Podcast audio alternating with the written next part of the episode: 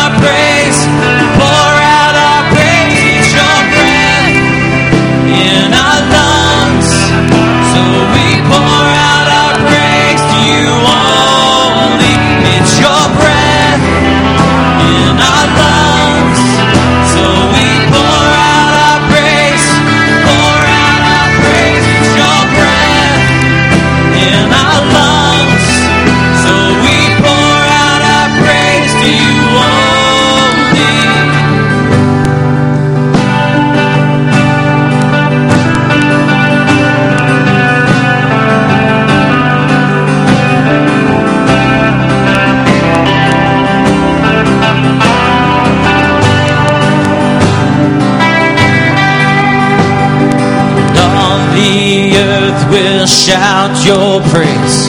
Our hearts will cry, these bones will sing. Great are you, Lord. All the earth will shout your praise. Our hearts will cry, these bones will sing.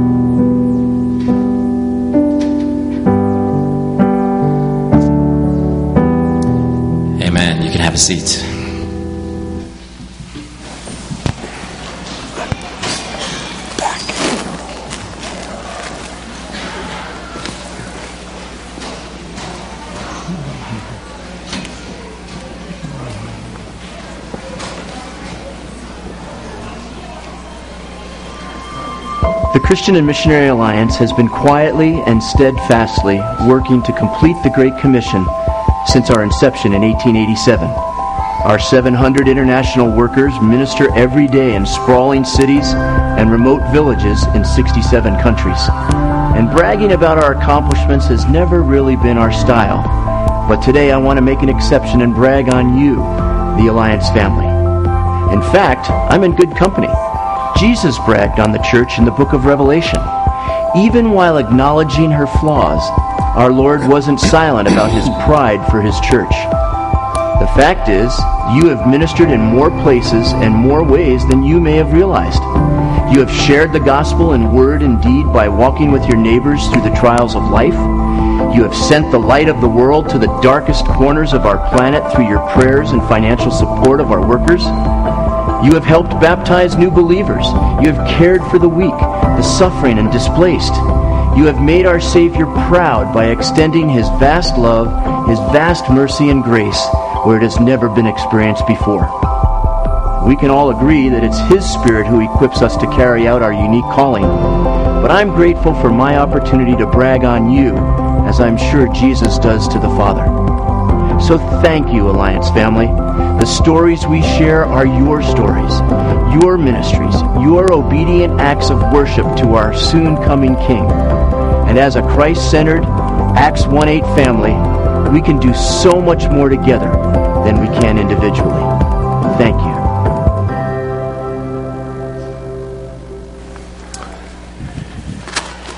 We had a great time last week uh, with Missions Conference and uh, hearing what God is doing in Cote d'Ivoire and uh, Africa. And uh, just wanted this video came to me here a while back, and uh, I kind of wanted to save it until Missions Conference. And it really is a thank you for what you have done through the Great Commission Fund and your faithfulness to give uh, to that.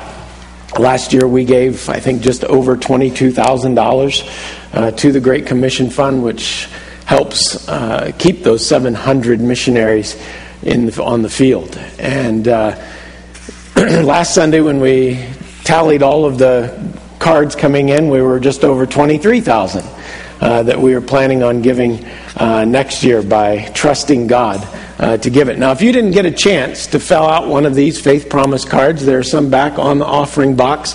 Uh, feel free to just in the next couple weeks pray through it, um, what God might lay on your heart to, to give, and we'll continue to add to that total. We're hoping that it, it continues to grow over the next two or three weeks, um, and uh, and so that we uh, can get a final number then to turn in. So, just a, a phenomenal time uh, together and what God is doing all around the world. Well, let's pray. Uh, this morning we have several that we need to be praying for. Jean Ellen Morgan uh, fell and broke her pelvis, and uh, while in the hospital had a mild heart attack. Um, Twyla Ames uh, fell early Friday morning and uh, got a pretty good bump on her head and cut. And Tish came home and then within 12 hours went back in uh, to the hospital. She's been in for almost a month now. And uh, Gloria Barker is uh, still in. So um, let's just be praying for them and, and others as, as you know. Father, we are thankful that you are, as we have said the last couple weeks, a global God. Uh, Lord, that you, you have designs and plans for this world. And that, Lord, your gospel is being preached to the four corners. Lord, we thank you that we are a part of this organization, the Christian Missionary Alliance, that takes seriously the spreading of the gospel. Father, that, that we might take it to places that have yet to hear. And that, Lord, that this gospel will be preached to all nations and then Jesus will return. Father, help us to bring back the King. Help us to, to, to finish the job.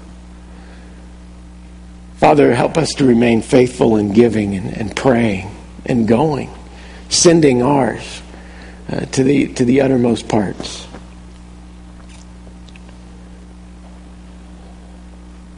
Lord, we thank you for, for the Claysons that we met last year, and Lord, for the Livingstons that we were able to meet last week, and Lord, just the, so many the Coles that have come through.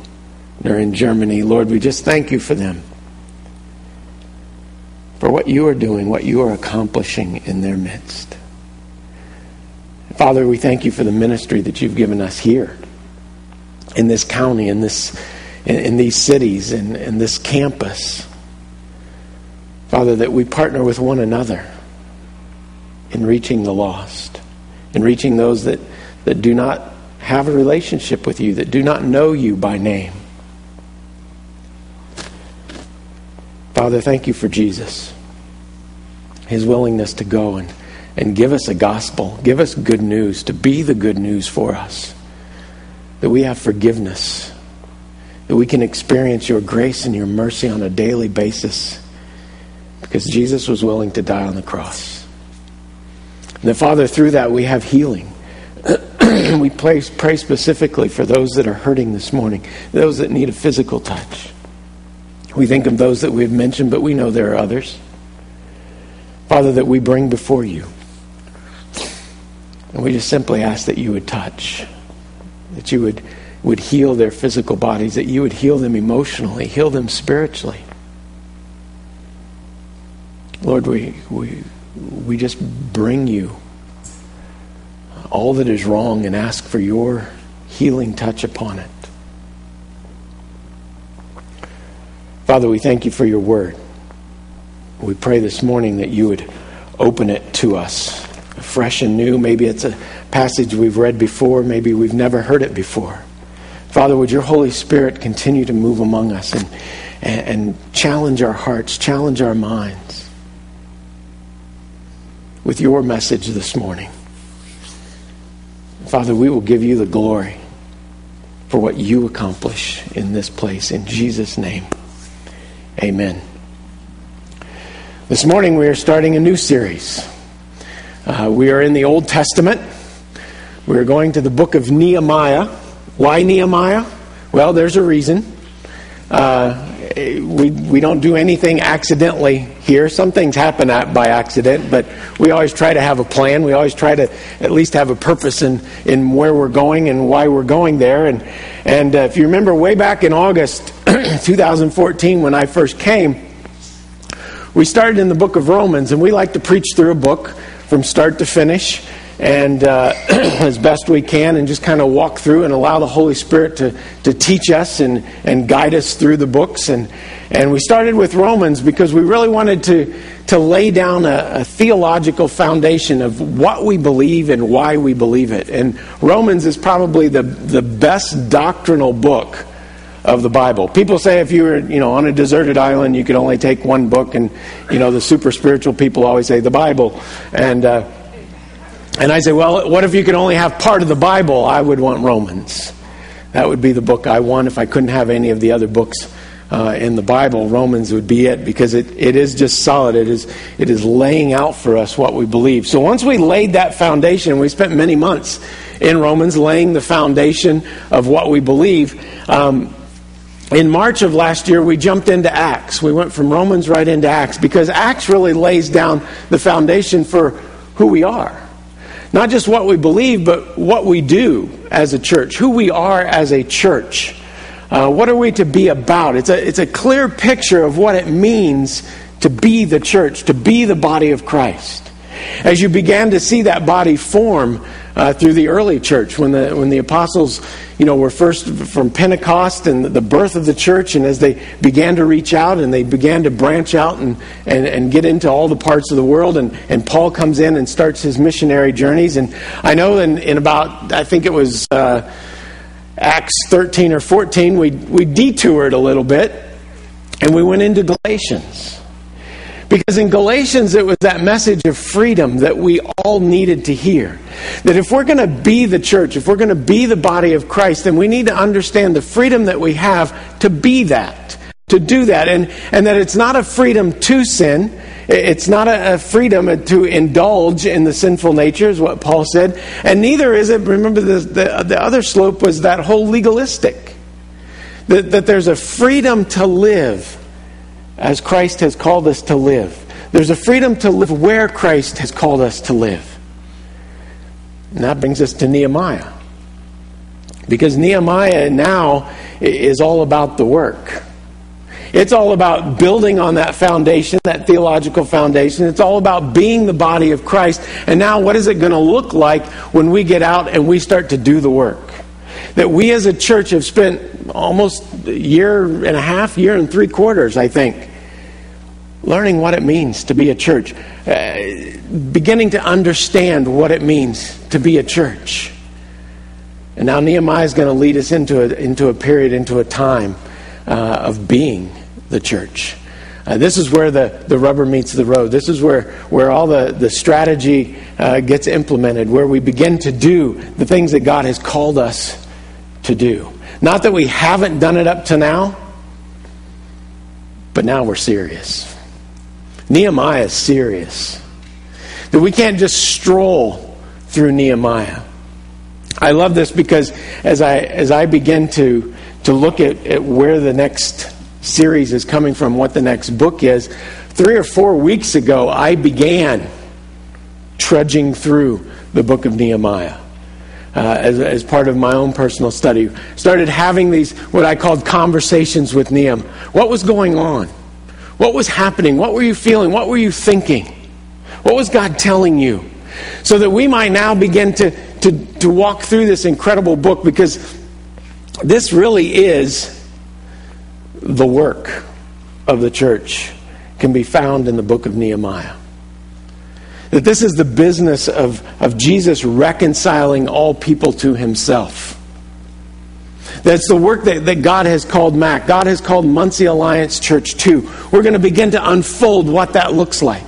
How are we going to Delaware County? How are we going to Ball State University? How are we going to the ends of the earth? this is our context for renewal. We've entitled this, this whole series of Nehemiah From Rubble to Renewal.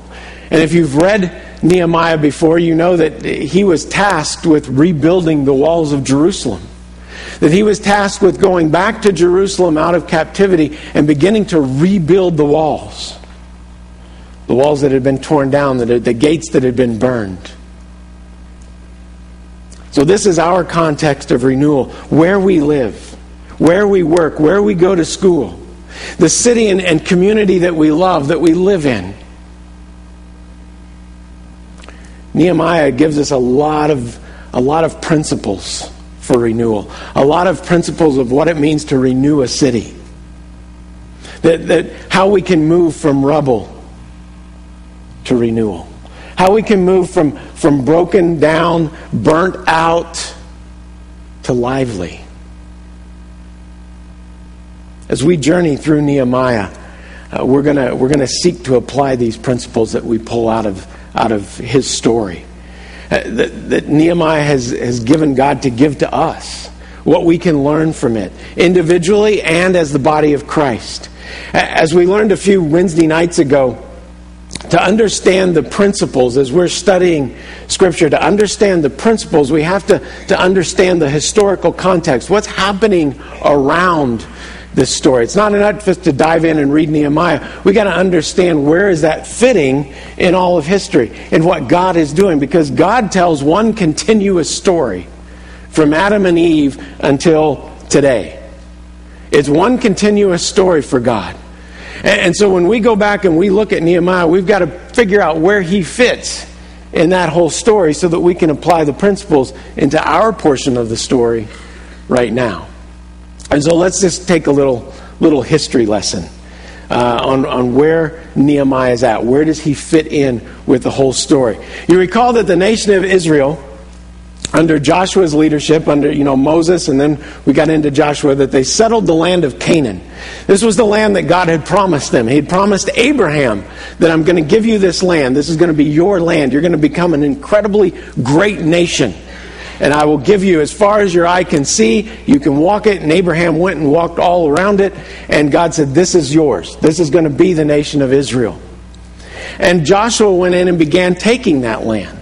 Battle after battle, read through the, the book of Joshua and how he conquered and, and took over the land. And, and then it was divided up between the 12 tribes. And each, tw- each tribe got a section of that land as their own.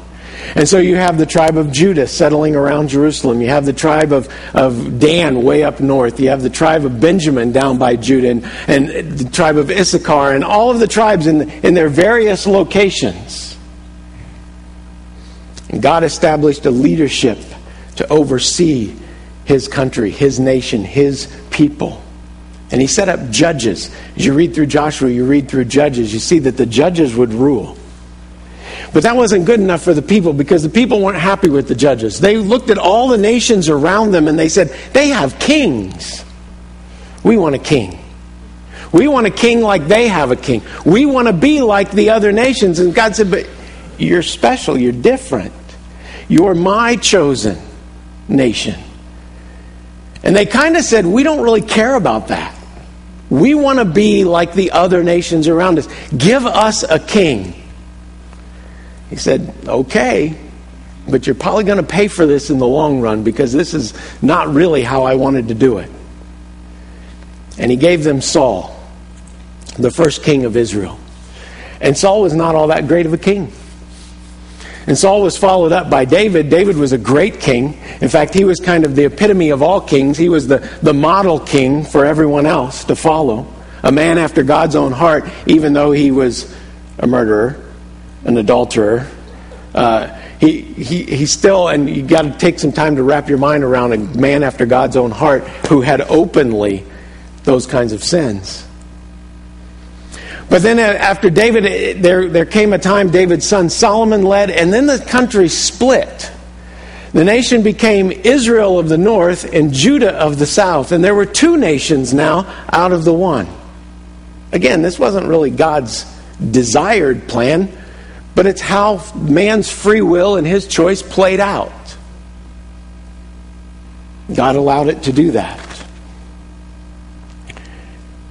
And the nation of Israel, the northern ten kingdoms, is just one bad story after another.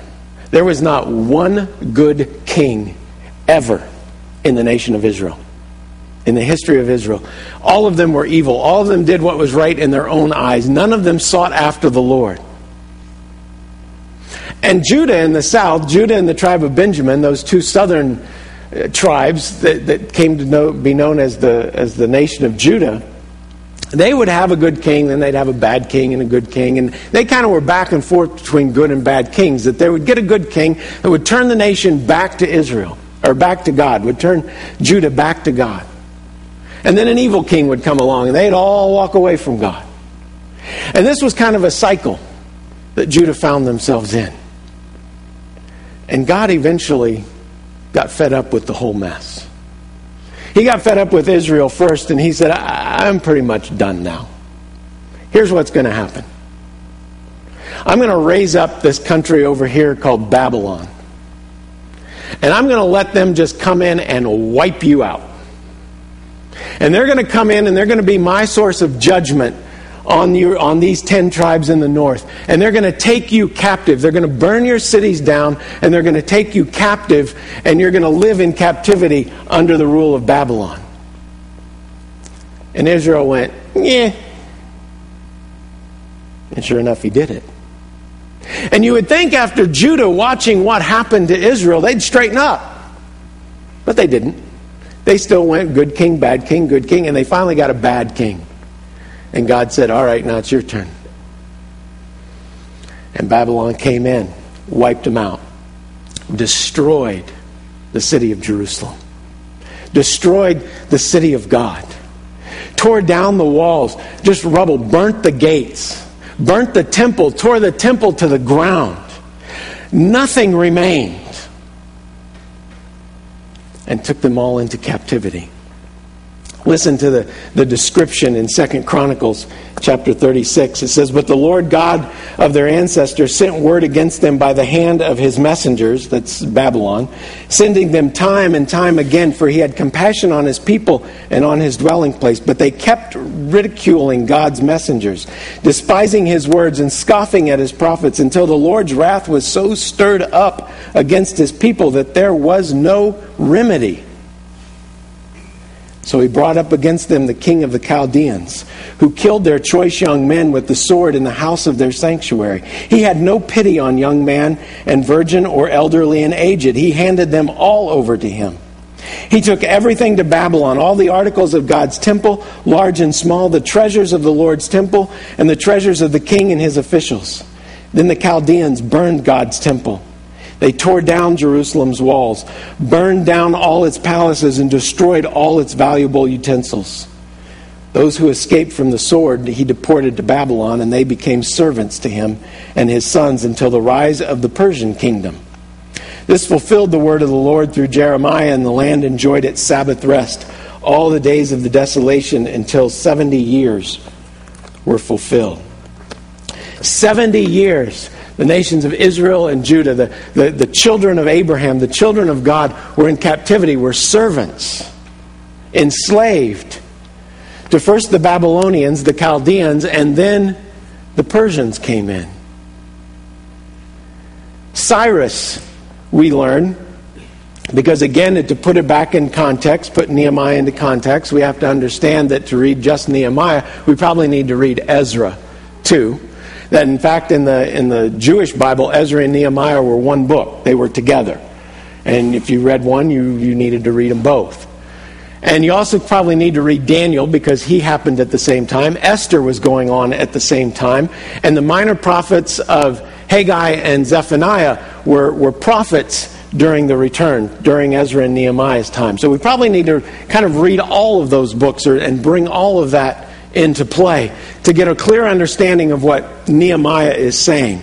And so we, we read in those, in Daniel and, and some of these others in Ezra, that after 70 years, Cyrus is king of Persia. And he overthrows uh, Nebuchadnezzar, the king of Babylon, and he overthrows them.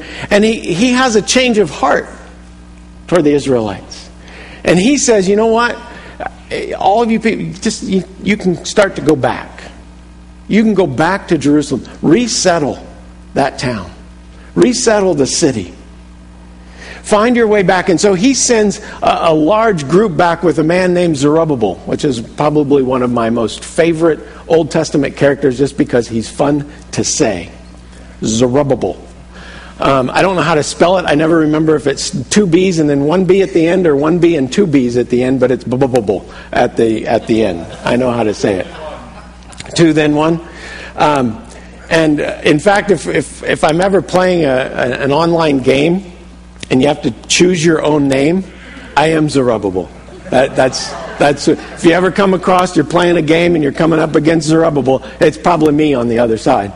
I don't know anyone else who would choose that name. But Zerubbabel, uh, under, under Cyrus, who sends back the first wave, Zerubbabel takes about 42,000 Hebrews with him, Jews back to Jerusalem to begin settling it. And, and almost 20 years after Zerubbabel takes that first crew, the temple is built. They dedicate the temple uh, after 20 years. And, and Darius is now, Darius has replaced Cyrus, and, and Darius is, is king of Persia uh, when the temple is being dedicated. Darius is then replaced by Xerxes. This is the king that was there with Esther. So now probably need to read Esther and get that story straight and, and where Xerxes fits into everything. And, and through Esther, we learned that it was that the Hebrews had now kind of had, had gained some, some honor among the Persians through Mordecai. If you remember that story with Esther and Mordecai, Mordecai actually is elevated to a high political office in Persia. And the Jews are, are, are beginning to see some freedom. They're, they're beginning to, to, to not just be treated as slaves, they're, they're encouraged to go back to Jerusalem. Now, during the reign of Artaxerxes, who comes after Xerxes, uh, Ezra was decreed to go back to Jerusalem and begin to establish worship again. To, to use the temple that had been dedicated and, and reestablish worship of God. And so there was a, there was a general excitement among the Jews in Babylon, in, in Persia at this time, as to what was happening in the city of God, into what was happening in their beloved Jerusalem. And every once in a while, word would come back as to what was being done. And I'm sure that the people, that the, that the Hebrews that stayed back, uh, rejoiced when they heard that the temple had been rebuilt and dedicated. And, and that Ezra was now being called and decreed by the king to go back and reestablish worship. Which brings us to Nehemiah. If you haven't already turned to Nehemiah chapter 1, we're just going to look at the first four verses. Because now we get another story come another story has come back and reached Nehemiah's ears as to what is going on in Jerusalem. Nehemiah chapter 1 verses 1 to 4 we read that the words of Nehemiah son of Hakaliah during the month of, of Kislev in the 20th year when I was in the fortress city of Susa Hanani, one of my brothers, who we believe was actually a, bro- a blood brother of his who had gone to Jerusalem, arrived with men from Judah, and I questioned them about Jerusalem and the Jewish remnant that had returned from exile. They said to me, The survivors in the province who returned from the exile are in great trouble and disgrace. Jerusalem's wall has been broken down and its gates have been burned down. When I heard these words, I sat down and wept. I mourned for a number of days, fasting and praying before the God of heaven.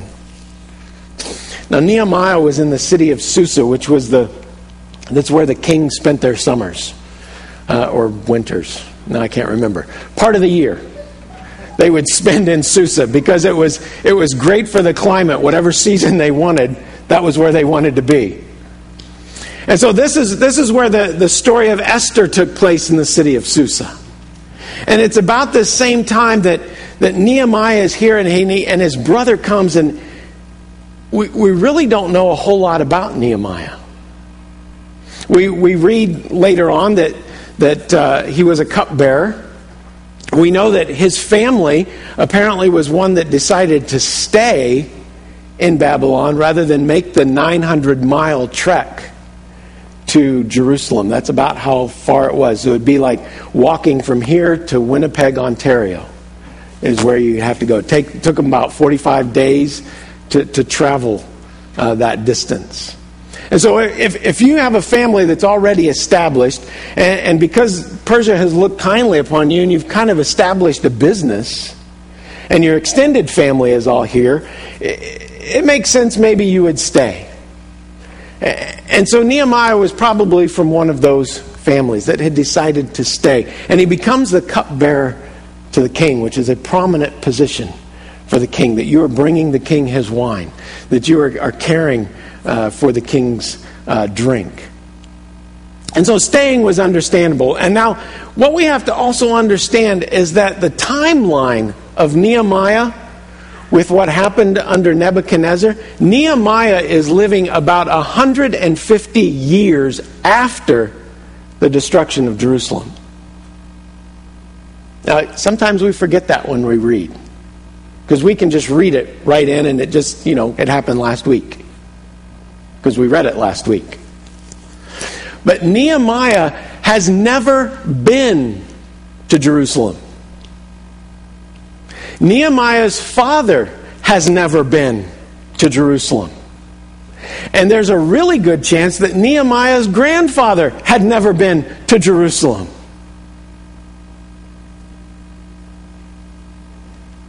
And yet he longed to see Jerusalem. Do you know why? Because for four generations they had passed down story after story after story of the greatness of God and His city. And having never seen it, for four generations he longed he longed to hear what was happening and when he got this report that the walls were still torn down. Now, understand this Zerubbabel took that first crew back to Jerusalem almost 70 years before Nehemiah. And so, for the last 70 years, nothing has been done to the walls. Nothing has been done to the gates. The temple has been rebuilt, the temple has been dedicated, but he's finding out that the people are still in trouble. There was something in Nehemiah that longed for Jerusalem, that longed for the once great city of God. Now, Muncie is a great city. Many of you have grown up here. You've, you've lived here your whole life. How many of you have lived in Muncie your entire life? Several of you. You love this city, right? That's why you're still here. Okay, maybe some of you feel trapped. I don't know. I, I got a couple weird looks when I said you. But this is a great city. It has a phenomenal history. And this week I was, I was reading up on the history of Muncie. I, I like to do that, and, and really uh, any city that we move into, I want to know what happened 100 years ago in the city. What makes Muncie so great? What makes this city a place where people want to grow up, where people don't move necessarily from, that they just love being here? And so I, I look back into the rich history and I discovered the, the natural gas of the late 1800s, which really is what Muncie was founded for before it was just an Indian settlement. And, and then they found natural gas and suddenly everyone wanted to live here. And, and you have the Ball brothers moving in with their glass company about 130 years ago. Everyone still talks about the Ball brothers like they lived down the street. They lived here 130 years ago. Ball State University, established as a teacher's college in, I think, 1899 or 1900, 116 years ago neighborhoods started popping up, and, and each one, and I didn't realize this until I, I read it, and I, I think maybe one of you had told me about it, but it didn't sink in, that each neighborhood kind of was built around a different architectural style. And so you can go to this neighborhood and it looks this way. You go to this neighborhood and it's a different architectural style. And I don't know architecture, sorry, you architects, um, to know what's what. But I know there's like a Tudor neighborhood and there's a Victorian neighborhood, and that, okay, that's the end. That's the end of my architectural knowledge. I couldn't even tell you what those look like, but I read it. And then industry began coming in through the influence of the Ball brothers. And when the gas went out, other industries continued to come in. The railroad brought many industries. We saw the auto industry, Borg Warner comes in, Chrysler comes in. And then, about 15 or 20 years ago, the economy took a turn. And those companies that were once coming in and, and making Muncie great began pulling out. For reasons unknown. Speculation, probably. Cheaper labor somewhere else whatever the case may be, but those companies began to close. Those companies began to move. And, and Muncie really went through a very difficult time. I came across the video that I want us to, to show that kind of walks us through this and points to the future. Maybe some of you have seen it. I, I found out it was actually, I think, a commercial that was made about four years ago uh, with this. But do we have that, Neil? There we go.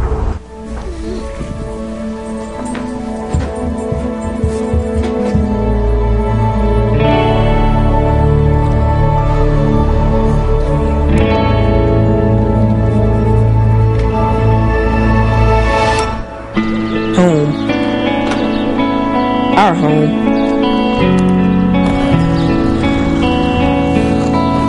It's where we're from. Where we kick it with friends and dream about the future. It's where we rest and where we rise.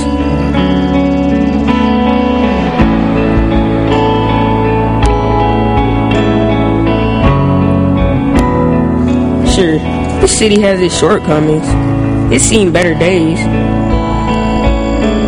And we've all heard about how it used to be.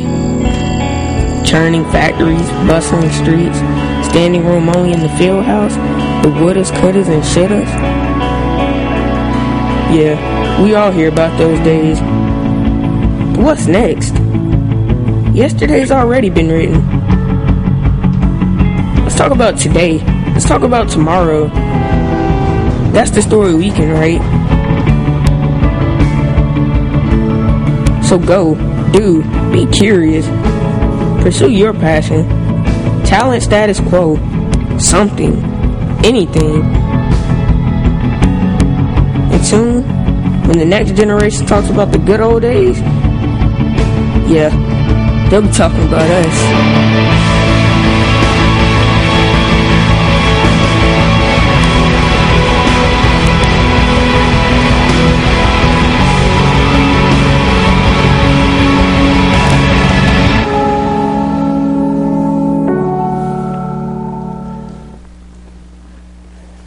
Renewed hope. And there's been a lot of revitalization going on downtown. And you know, the new hotel and, and, and trying to draw, bring restaurants and other businesses into the downtown area and kind of trying to revitalize a great city. To, to offer hope of rebuilding the city. Now, back to Nehemiah. Nehemiah dreamed of a renewed Jerusalem. When he heard the, the state of what, of, of what it was, he, he, he probably wasn't even born when Zerubbabel first went. And to hear that 70 years later the people are in great trouble and disgrace, that the walls of the city are still broken and, and the gates are still burned, that nothing has been done. There had been attempts. But the, the neighboring cities and neighboring towns and neighboring nations had, had all scared them away, had kept them from rebuilding the city. And he, here's, here's Nehemiah upset. For Mac, we're not looking to rebuild bricks and mortar, although that's a part of it. We want to be involved in those kinds of things to revitalize a, a city, to revitalize the county. But when we look at Muncie, when we talk about renewal, we, we have to see the lostness of people around us, the hopelessness of people around us, the brokenness of lives of those around us, those that have been burned by lost hope,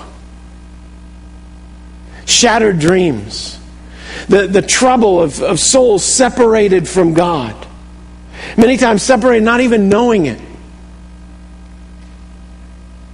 The lostness of our great city. And here's principle number one. Every week we'll get a different principle. Here's principle number one that we have to know if we're going to move from rubble to renewal, we have to understand this. If your heart isn't broken for the lostness of the city, then it will never be fully engaged in the renewal of this city. If your heart is not broken for the city, then it will never be fully engaged in reaching the renewal of the city. Our church has gone through its own trouble over the last three, four, five years. Trouble, disgrace, brokenness, burning. But, but we have a renewed hope in the future. There, there's a sense of, of excitement of what God is going to do in our midst. And I think we're standing on the threshold of Him doing that. But if your heart isn't broken for the city, it will never be fully engaged in reaching the city. If we're going to reach this city, if we're going to accomplish the call that God has placed on us to join Him in the reconciliation of all people, if we're going to move from, from spiritual rubble to spiritual renewal, then two things have to happen. And they happened to, to Nehemiah when the report came back from, from his brother about Jerusalem. One, we have to be broken. When Nehemiah heard the report from his brother, he sat down and wept. And that's not just a little tear in his eye. He wept, he mourned for days, he said. He mourned for a city he had never been to, a city that he had only heard stories about. He never actually interacted with people who had ever lived there.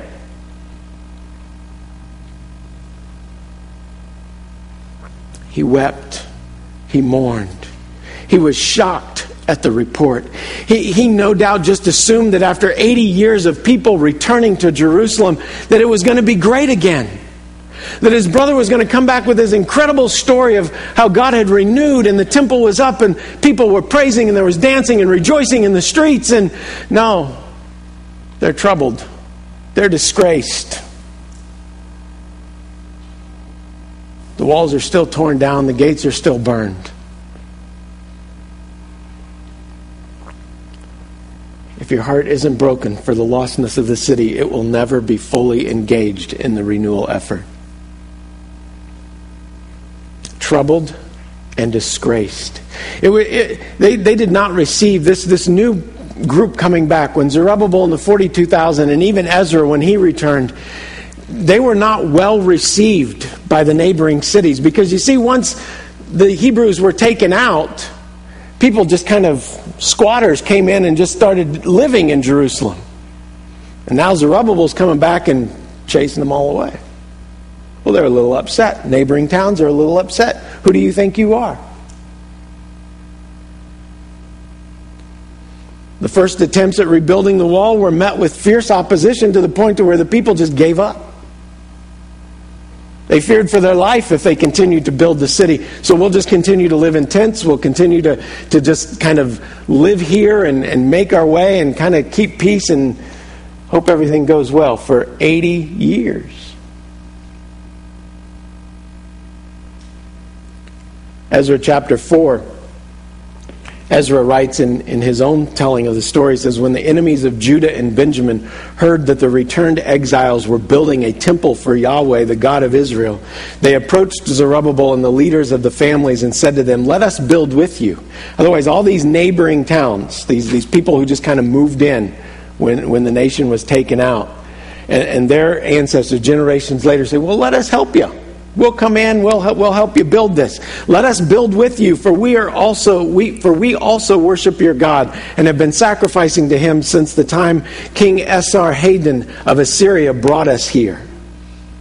But Zerubbabel, Joshua, and the other leaders of Israel's families answered them, You may have no part with us in building a house for our God, since we alone must build it for Yahweh, the God of Israel, as King Cyrus, the king of Persia, has commanded us.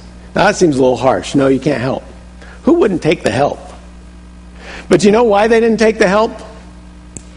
Zerubbabel had learned also in the stories that when they allowed the nation to be infiltrated by foreigners and foreign gods, that's when things really went bad. And Zerubbabel said, We have to keep this pure. We, we have to keep the gospel. We have to keep the kingdom. We have to keep what God is giving to us pure from all other th- wrong thought and wrong religions. And so he says, No, you, you can't help us. This, this, our God is sending us on this mission. There's a whole lesson in that. But he goes on to say, Then the people who were already in the land discouraged the people of Judah and made them afraid to build. They also bribed officials to act against them to frustrate their plans throughout the reign of King Cyrus of Persia and until the reign of King Darius of Persia.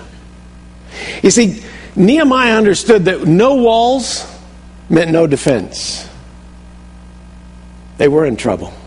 After 80 years uh, of constantly people being able to just run in and, and ransack and, and run out and hit and runs and other nations towering over them,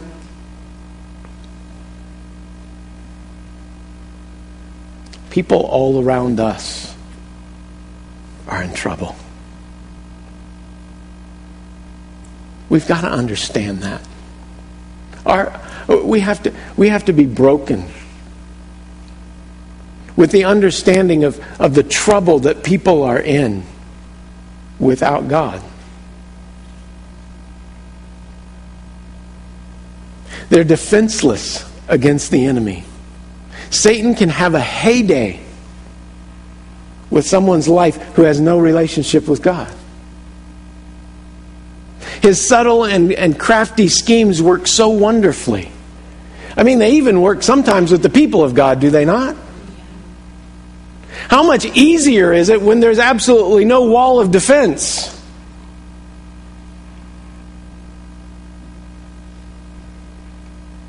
Matthew tells the time when Jesus was going around from village to village. And he says in Matthew chapter 9 Then Jesus went to all the towns and villages, teaching in their synagogues, preaching the good news of the kingdom, and healing every disease and every sickness. When he saw the crowds, he felt compassion for them because they were weary and worn out. This is another way to say they were troubled and disgraced. They were weary and worn out like sheep without a shepherd. Then he said to his disciples, The harvest is abundant, but the workers are few. Therefore, pray to the Lord of the harvest to send out workers into his harvest. The crowds were weary and worn out. People around us, as uh, we come in contact with our neighbors, our coworkers, our, our people we go to school with, are weary and worn out. They may look good, but I can tell you spiritually, they are in trouble. They're defenseless, almost hopeless, unless someone can take the gospel to them, unless someone can bring the good news, unless someone can help them move from the rubble of their spiritual life to renewal. That word for compassion that says Jesus felt compassion for them. I, I always thought that that meant, you know, his heart broke for them. But when I was doing a word study on that word this week, I learned that it's not yours, it's his heart that was broken. It was his stomach that was broken. That that word compassion actually means a pain in the gut. That when he looked at the people who were, who were worn out and who were worried, who were in trouble, who were disgraced, who were, who were defenseless, it was like giving him a sucker punch in the gut.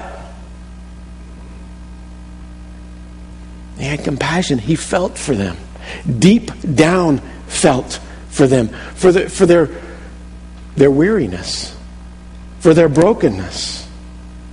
Jesus sees your neighborhood and he feels compassion for them at the very bottom of his being. Jesus goes through the halls of our schools and he has compassion for them. Jesus goes into our workplaces with us every day and he has compassion for the people. That we have a God who loves people, who, whose heart is broken for the lostness of this city. And that we need to have our heart broken. We need to see their, their, their, their weariness. We need to see their, their worn outness. We need to see their trouble. We need to see the rubble that is their lives, and that we need to have compassion at the very deep set of who we are. Because if we are not broken for this city, if our heart is not broken, if our stomach is not sucker punched for this city, then we will never be fully engaged in its renewal. We have to be broken. Second thing we have to do is we have to fast and pray. He said, I mourned for a number of days, fasting and praying before the God of heaven. This is intentional. It's, it's not something that just happens. That, that he took the, the brokenness that he had heard of Jerusalem and he, he immediately took it to the Lord. And not just in a simple prayer, this was days of mourning, fasting, and praying. Fasting had become a, a regular and, and really frequent practice during these 70 years of captivity or 70 years and beyond. That when the temple was removed, they used to just go to the temple and connect with God. Now, without that, they, they resorted to the fasting. The times of, of uh, kind of you know, keeping themselves from something or, or prohibiting them from, from enjoying something or, or taking on uh, nourishment or anything to focus upon something of God. A way to commemorate the ceremonies without the temple. So they fasted in remembrance of the fall of Jerusalem. They fasted in the, in the remembrance of the burning of the temple and the promised return. That was their, their worship. Zechariah, one of the minor prophets who, who served God during the, the return, speaks of four different fasts that they did every year as a reminder.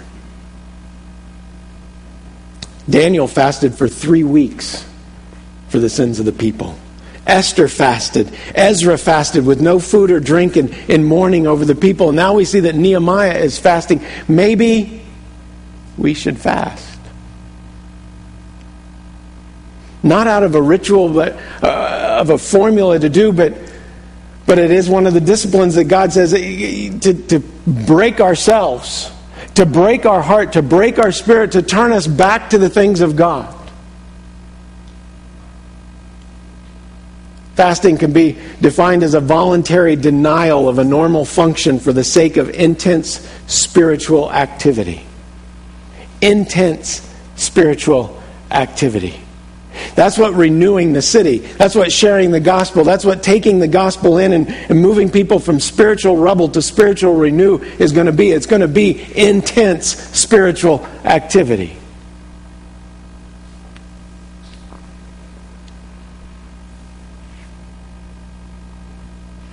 I want to call us to a time of fasting.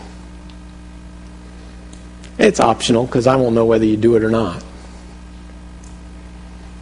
But to me, the, the first principle in, in getting our hearts broken is an intense action, is a stepping into God, is a, is a turning our hearts and our minds to God.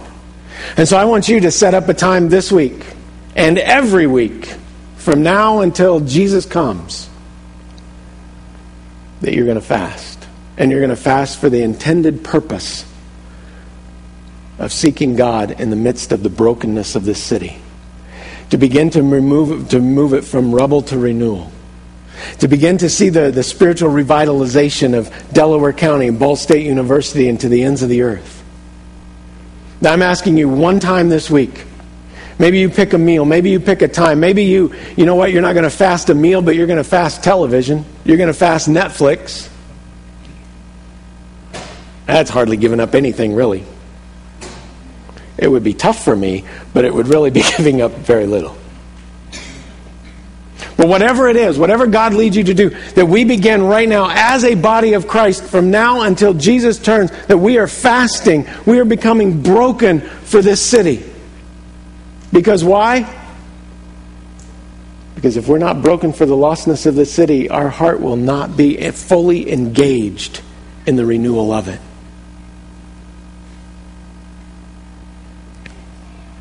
So, two questions I ask you this morning. One, do you see? When you go about the city, do you see? Do you see the broken lives of your neighbors? Do you see the broken lives of your coworkers? The spiritual darkness that so many people live in? Do you see the spiritual rubble in our city, in our county, on our campus? We need to pray that we see things the way God sees them. That we get a, a, a real dose of reality, seeing things the way God sees them. So, that first question is Do you see? The second question is and just as important, do you care? What breaks your heart for this city?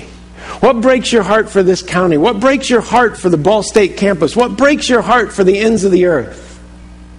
Where does ministry start? Where does the ministry of Muncie Alliance Church begin? Muncie is a great city. But like all cities, many people live in darkness. There's much spiritual rubble around. And as MAC, as Muncie Alliance Church, we have taken on full responsibility for the rubble in our county. For the brokenness, for the lostness. And it starts with our heart being broken for it. Do you see? Do you care? Father, this morning, I ask for broken hearts.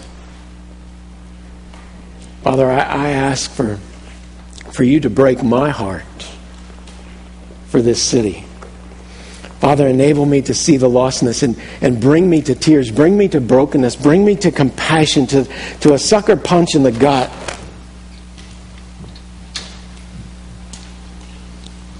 For the rubble that we live in, for the rubble that we live amongst. Father, that we might bring hope. That as Jesus shared compassion and Jesus showed that He loves us, that He loves this city. Father, help us through our own brokenness for the city, for our own brokenness of the lostness of the rubble that is around us. Help us to be a light. Help us to care, to, to develop that compassion for lost people. Father, I pray for discipline in this whole area of fasting. Lord, that we would be intentional in this intense act, seeking out spiritual renewal. Father, we would be able to set all other things aside. One time a week.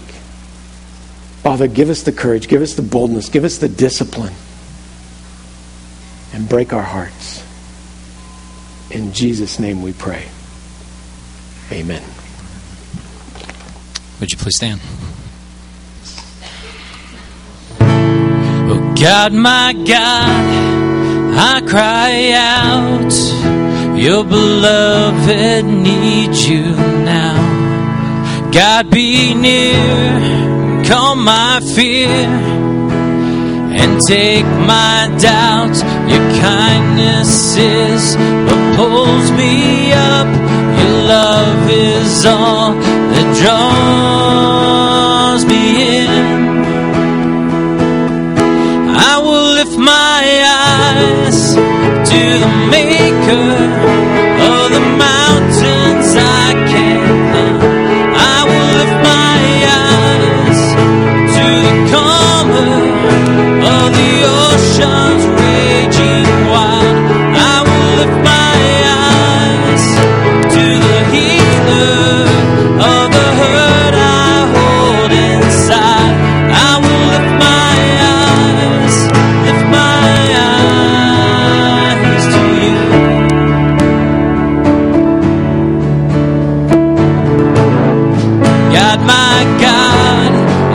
let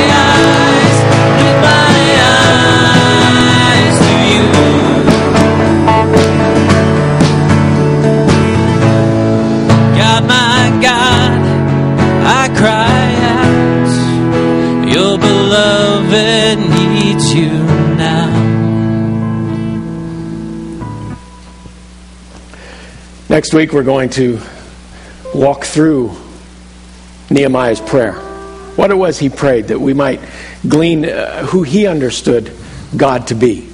Uh, the God of his city, the God of, of Jerusalem, but also would be the God of Muncie. I want to encourage you and as, as, we step into prayer because prayer has to be a huge emphasis in our church if we're going to move from rubble to renewal. But we need to be a praying church. We need to be a praying people. So, Wednesday nights, we've actually started a, a, series on prayer. And we end every time with 10 or 15 minutes of just corporate prayer, just praying together. I want to encourage you to come out. We share a meal at 6 o'clock. The teaching time starts at 7. But just to come together as God's people, praying for the lostness around us.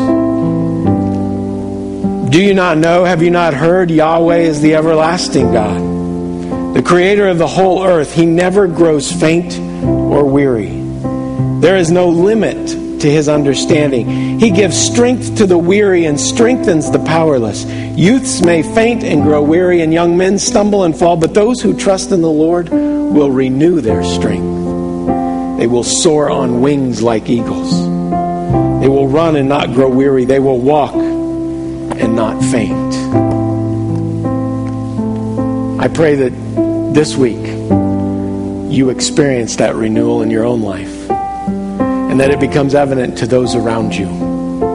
That, that somehow you are soaring on wings of eagles. That you are walking and not growing faint. You are walking and not growing weary. That there's a strength within you that, that can only be explained by God. Father, this morning, Grant us that this, this morning. Grant us your power. Grant us your strength. Grant us your renewal. Father, we might be your ministers of reconciliation, the bearer of good news, sharers of the gospel, an army sent to renew the rubble.